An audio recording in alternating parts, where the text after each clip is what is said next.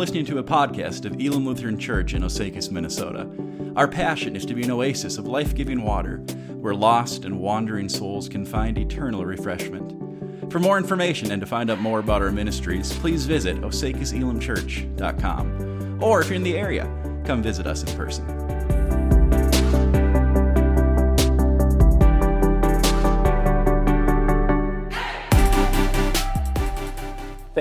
For that warm welcome, and it is truly a joy to be with you this morning um, and to worship with you today and to have a chance to sit together under God's word and hear what He would have for us today. And it is a joy to be back with the Lutheran Brethren, and I do bring you greetings from President Paul Larson and my colleagues at the Church of the Lutheran Brethren in Fergus Falls. Greetings from all of us. So, before um, we turn to our text this morning, I think it's good that we have some context. So, I want to take us through a few things before we look at our text in Matthew 4. Our scripture this morning finds us at the beginning of Jesus' earthly ministry and the calling of the first disciples. John the Baptist ministry has come to a sudden end with his imprisonment. Who will fill the void? How will the proclamation of God advance? So we will see in our text Jesus leaving the desert and fleeing to Gal- Galilee to pick up where John the Baptist's ministry has left off.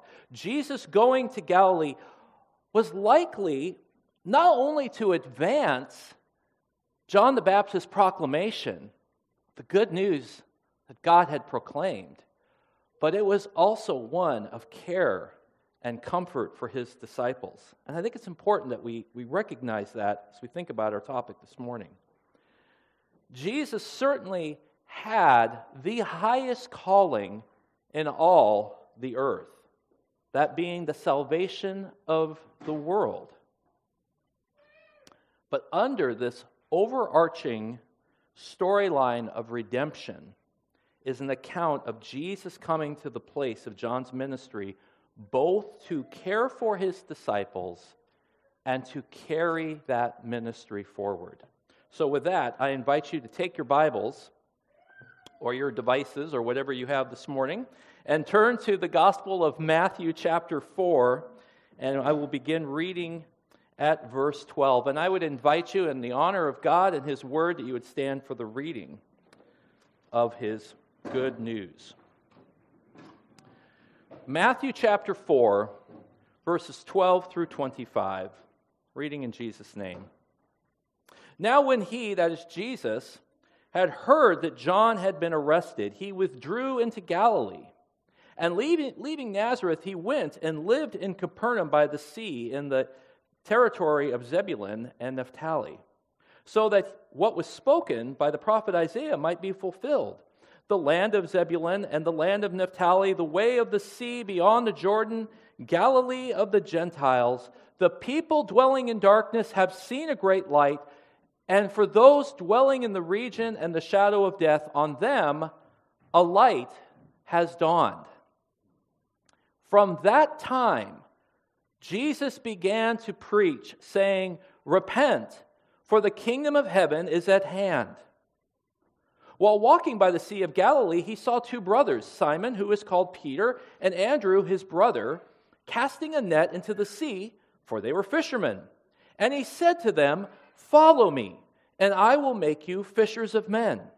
Immediately they left their nets and followed him. And going on from there, he saw two brothers, James the son of Zebedee, and John his brother, in the boat with Zebedee his father, mending their nets, and he called them. Immediately, they left their boat and their father and followed them. And he went throughout all of Galilee, teaching in their synagogues and proclaiming the gospel of the kingdom and healing every disease and every affliction among the people. So his fame spread throughout all Syria, and they brought him all the sick, those afflicted with various diseases and pains, those oppressed by demons, epileptics, and paralytics and he healed them. And great crowds followed him from Galilee and the Decapolis, and from Jerusalem and Judea, and from beyond the Jordan. This ends the word of the Lord. Let me pray. Father, we thank you for your holy word. Father, we thank you for your holy calling. And Lord, we ask that in this time together, Lord, that we would hear you calling to us, Father, that you desire to live and do your work in and through our lives. And Lord, that we would understand the joy that that means, the joy that that brings, Father. So meet us, I pray, now as you faithfully do every time we come and sit under your word, that we would see Jesus. In his name we pray. Amen. You may be seated. This morning, I want us to consider this idea of being called. To be called. Now, we hear this phrase, I was called, and we immediately think, well, often we think of what? Pastors, ministry. We think, oh, he must be, she must be going to the mission field, or he must be going to the pastorate. Sometimes we'll hear this word to be called around. Um, I left a big corporate job and I went off and worked for, in, in the 60s, it was the Peace Corps. I was called to this as though it was a justification to leave something that everyone else thought, well, that makes sense. And now you're going over here? But to be called is really something that is part of all of life. To be called is saying, I'm listening for one who is calling me. When my mother would call me to the dinner table, I was wise to heed her calling. I didn't want to miss out on the joys of the calling. And if we think of calling in that sense, we can understand that all of life is filled with a calling, and actually with multiple callings. Our calling isn't just to the work that we do, but we have callings represented here of, of marriage, of students, of members of this, citizens of this country, as members of this church, as neighbors, and yes, as workers as well. And this word calling is where we get the, the Latin word vocar, which is where we get the word vocation. To have a vocation is to have a calling. Now, earlier this past week, we celebrated the 506th anniversary of the Protestant Reformation. And I cite that here because a pillar, a critical pillar of the Reformation was this idea of the priesthood of all believers. Now, the priesthood of all believers awakened the body of Christ that not only pastors and church workers have holy callings. The priesthood of all believers did not make everyone church workers, rather, it turned every work into a holy calling. Now, the pastoral office is a sacred vocational calling of God. But the priesthood of all believers also taught that lay people have sacred callings of their own, which have their own holy responsibilities and authorities and blessings of their own. And these callings are, are, as I said, are not just to the marketplace or to the farm but they are callings to your families and as citizens, and a calling to share your gifts throughout the church. Callings can come to us over many years of preparation, and they can also come unexpectedly. There's a, a phrase in our text this morning um, in verse 12, we, or actually in, um, in verse 17, um, where Matthew says, From that time, the NIV says, from that time on. So it's saying something happened, and from that time on, everything changed. Matthew's using this to get our attention, to signify a major change is happening. We all have, from that time on, moments in our lives, don't we? Some major moments are anticipated, graduations, weddings, the birth of children, grandchildren, great grandchildren. Others can shock us the death of a loved one, an accident, a job loss, a divorce. And some from that time on moments we don't fully see until later in life when we have the perspective of hindsight that we can look back going, oh, now it makes sense. As Luke was saying, I spent the last year working for Dave Ramsey in Nashville, Tennessee. It was a good year. But it was a year also, I, I started to wonder, what are we doing here? I was starting to wonder, is this really the best place God would have us? And we prayed about that. And here I stand before you. Sometimes time brings perspective on our for that time on moments. The disciples in our text here were in the midst of a from that time on moment, catching fish to catching people. And I love how Jesus phrases this. Did you catch that? How he still uses the word catching to be catching people. But why these men? What's so special about them? Perhaps it's what's not special about them is what makes them special. These men had neither great wealth or great status, in fact, quite the opposite. These were ordinary men called to extraordinary work. And through these ordinary men, God proclaimed the gospel in order that the Lord would be the one clearly seen at work. Now, even when God is calling us into our various vocations, we still experience trials and tribulations, do we not? Several chapters later in Matthew's gospel, Jesus will say to his disciples in chapter 16, verse 24, If anyone would come after me, he must deny himself, take up his cross, and follow me.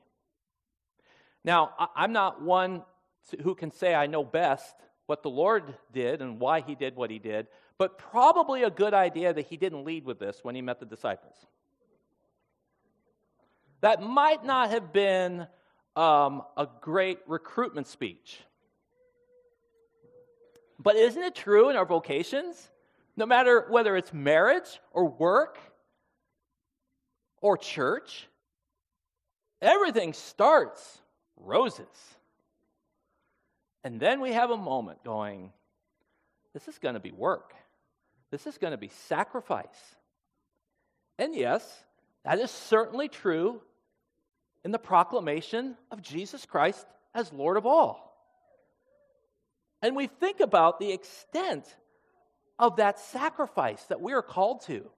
We have for generations used our gatherings as a prayer for those who are truly being persecuted around the world. Brothers and sisters, that world is coming to us. Now, we may feel a sense of, of safety and community being in rural Minnesota. Our roots, we hail from the Seattle, Washington area. Need I say more?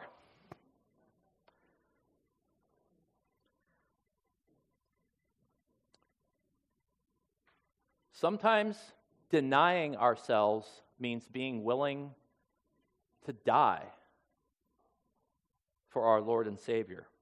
Do you know that more Christians have been martyred in the past century than the previous 20 centuries? That fact gets somewhat overlooked. The amount of persecution in the church worldwide. Why does it have to be so hard to serve in our vocational callings? Failures and setbacks happen all the time in vocation. Layoffs come to the skilled workers. The crop doesn't always come in. Can I hear an amen? Disabilities rob us of our ability to serve. Divorce, abuse, and fighting tear apart the family fabric. Sometimes these trials we experience are dramatic, and other times they are more subtle. Gene Veith wrote an amazing book on this. Gene Veith is a Lutheran theologian and a seminary professor uh, in the Lutheran Church. And he wrote a book called God at Work. And he says this He says, even people who, by many standards, would seem from the outside to be successful in their vocations, nevertheless consider themselves failures. This is not what I really wanted to do, they think. I, I should be a lot better. No one appreciates me. What good is it at all? Mozart, one of the most obviously gifted geniuses of all time, at one point considered himself a failure. Sometimes trials and vocation can, can come to us in the form of, of a temptation. Gustaf Wingren, another theologian, said temptation in vocation is the devil's attempt to get a person out of his vocation. Think about that. Temptation in vocation is the devil's attempt to get a person out of his vocation. That is to say, God called this person to a vocation, and we already know, as we talk here, vocation is about much more than work. And so the devil's strategy is to get you out of it, to give up, to make you quit. Or the devil may tempt the holder of vocation the way of glory. I see this often, and I struggled with this as a new leader many years ago. My goodness, probably 35, 40 years ago, in a corporate position as a new leader. Oh, what am I doing here? People should come to me. It's like, no, my job, there's a book out there called Leaders Eat Last. My job as a leader was to serve. And how often we are tempted in our vocations to say, um, I'm here and your job is to serve me. We may not say that in so many words, but we start feeling like I deserve, I have the right. Who are you? And not looking at our opportunity to love and serve our neighbor in our calling. What these trials and temptations remind us of is that we are still under the curse. When we consider the fall of humanity in Genesis 3, we see the curse is directed specifically at marriage, childbirth, and work. And that being the case, we cannot expect to find perfection here on earth. No perfect nation, no perfect marriage, no perfect child, no perfect congregation. The darkness we see throughout the world was foretold thousands of years ago by the prophet Isaiah. Matthew quotes Isaiah in our text that Jesus chose to follow his calling to a very dark place, to Galilee. And it wasn't dark because of short winter days. We're going to be reminded of that about the four o'clock hour today. Days are getting shorter. But that's not the darkness that the prophet was speaking of. He was speaking of spiritual darkness. And we find ourselves easily discouraged and concerned, and rightly so, about the spiritual condition of our world today. But try to place yourself as a Jew in first century Rome. What hope was there? John the Baptist, the first prophet in 400 years, silenced from God for 400 years, is now locked up in prison. And the Romans have the Jews under their thumb. Yes, we are increasingly living in dark times, and yet God is not silent. We have His Word, and we have our work. And God desires to proclaim Himself in both places. And yes, there is good news.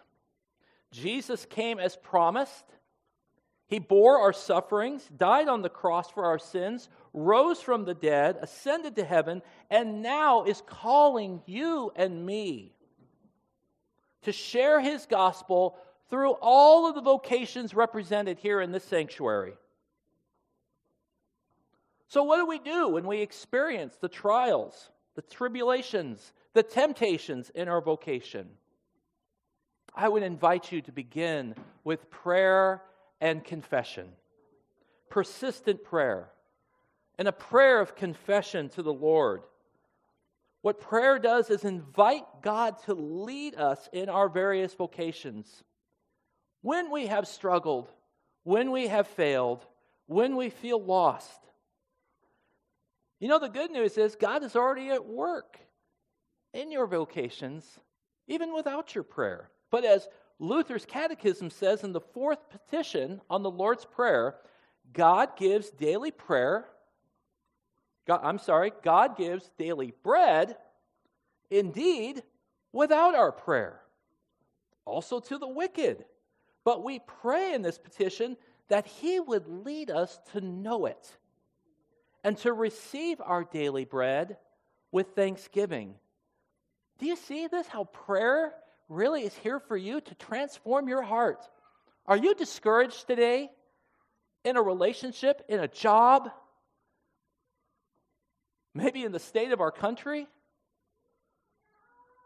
There's a place right now, and it's a place of prayer and saying, God, forgive me. Forgive me for my pride. Forgive me for how I have missed the opportunities you have put before me. May I rise from this place of prayer, and God, may you use me in a fresh new way to proclaim your love to all the people that you bring into my world each and every day. Our Lord and Savior is calling us today, just as He called those disciples Come, follow me, right where God has you. There may be a, a from that time on moment where a new calling arises, but God is already at work around you. And that's our invitation to come and follow Him, to join Him in our vocation, vocational callings today. Ephesians 2 8 through 10 makes it very clear the distinction between God's work and our work. Listen to what the Apostle Paul says. And you know this well, for it is by grace you have been saved through faith. And this not of yourselves, it is a gift of God, not by works, so that no one can boast. For we are what?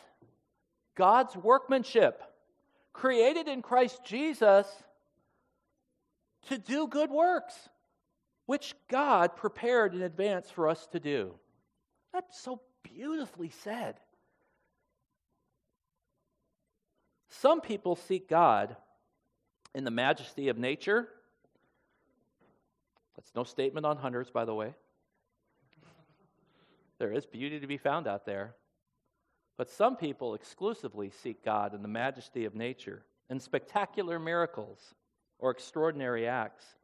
But to find God in everyday vocational activities brings him literally down to earth, causing us to see how close he really is and transfigures our everyday lives. Luther suggests that vocation is a mask for God. Now think about this. We probably saw some kids, maybe some older kids, uh, dressing up this past week. Some costumes are very elaborate. That means expensive. Some of us grew up just enjoying putting an ordinary bed sheet over our heads, poking a couple holes in them for eye, eye spots, and we called that a costume. It was just an ordinary, simple, homemade costume. Sometimes ordinary trumps extraordinary. God shows up all the time in ordinary vocations through the mundane activities of life. And that was Luther's point that when we have this mask on, that's God showing up in your work. We don't see him there, but he's at work. Doing our daily tasks, picking the kids up from school, casting our ballots on Tuesday, helping our neighbor, These are hiding places for God where He desires to reveal Himself in ordinary places. Brother Lawrence, a 17th century monk in France, was assigned to a monastery kitchen where, amidst the tedious chores of cooking and cleaning, at the constant demands of his supervisors, Brother Lawrence developed a theology of spirituality and work.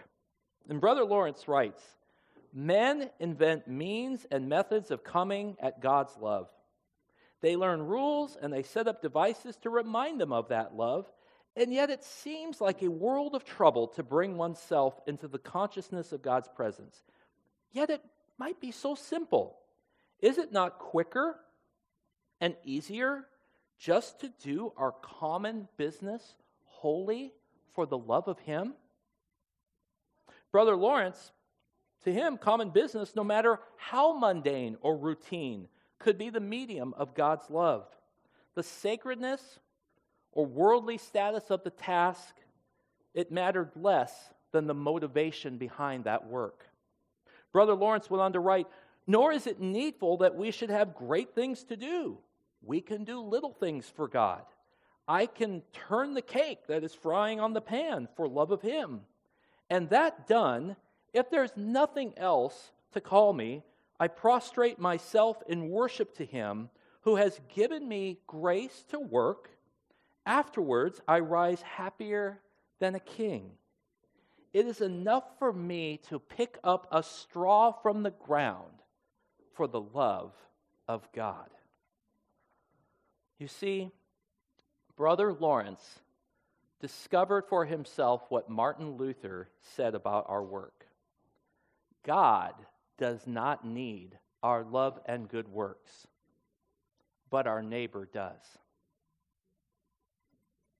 Our work then becomes a means of thanking our Lord for our lives by sharing the love of Christ through our ordinary, everyday talents and services to our neighbors. Jesus obeyed his calling on purpose so that we might discover purpose in our callings. Our Lord and Savior sends you and me into the world this week, loving and serving our neighbors as our thank offering to Him for the life, the breath that He has given each and every one of us. Let me pray for us. Lord God,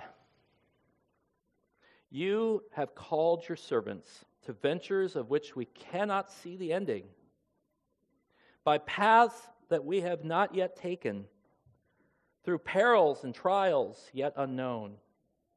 But Lord, we ask that you give us faith to go out with good courage not knowing where we go, but only that your hand is leading us and your love supporting us.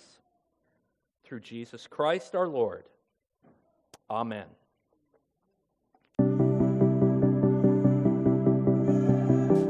Hey, friends, Pastor Luke here. Thanks so much for tuning in. I trust that you've been blessed by our message from God's Word today. Hey, we'd love to connect with you more. If you have comments or questions, you can email me directly at pastorkjolhaug at gmail.com. That's pastor K-J-O-L-H-A-U-G at gmail.com. As we wrap up our time together today, please receive this benediction. May the Lord bless you and keep you. May the Lord make his face shine on you and be gracious to you. May the Lord turn his face toward you and give you his peace. Amen.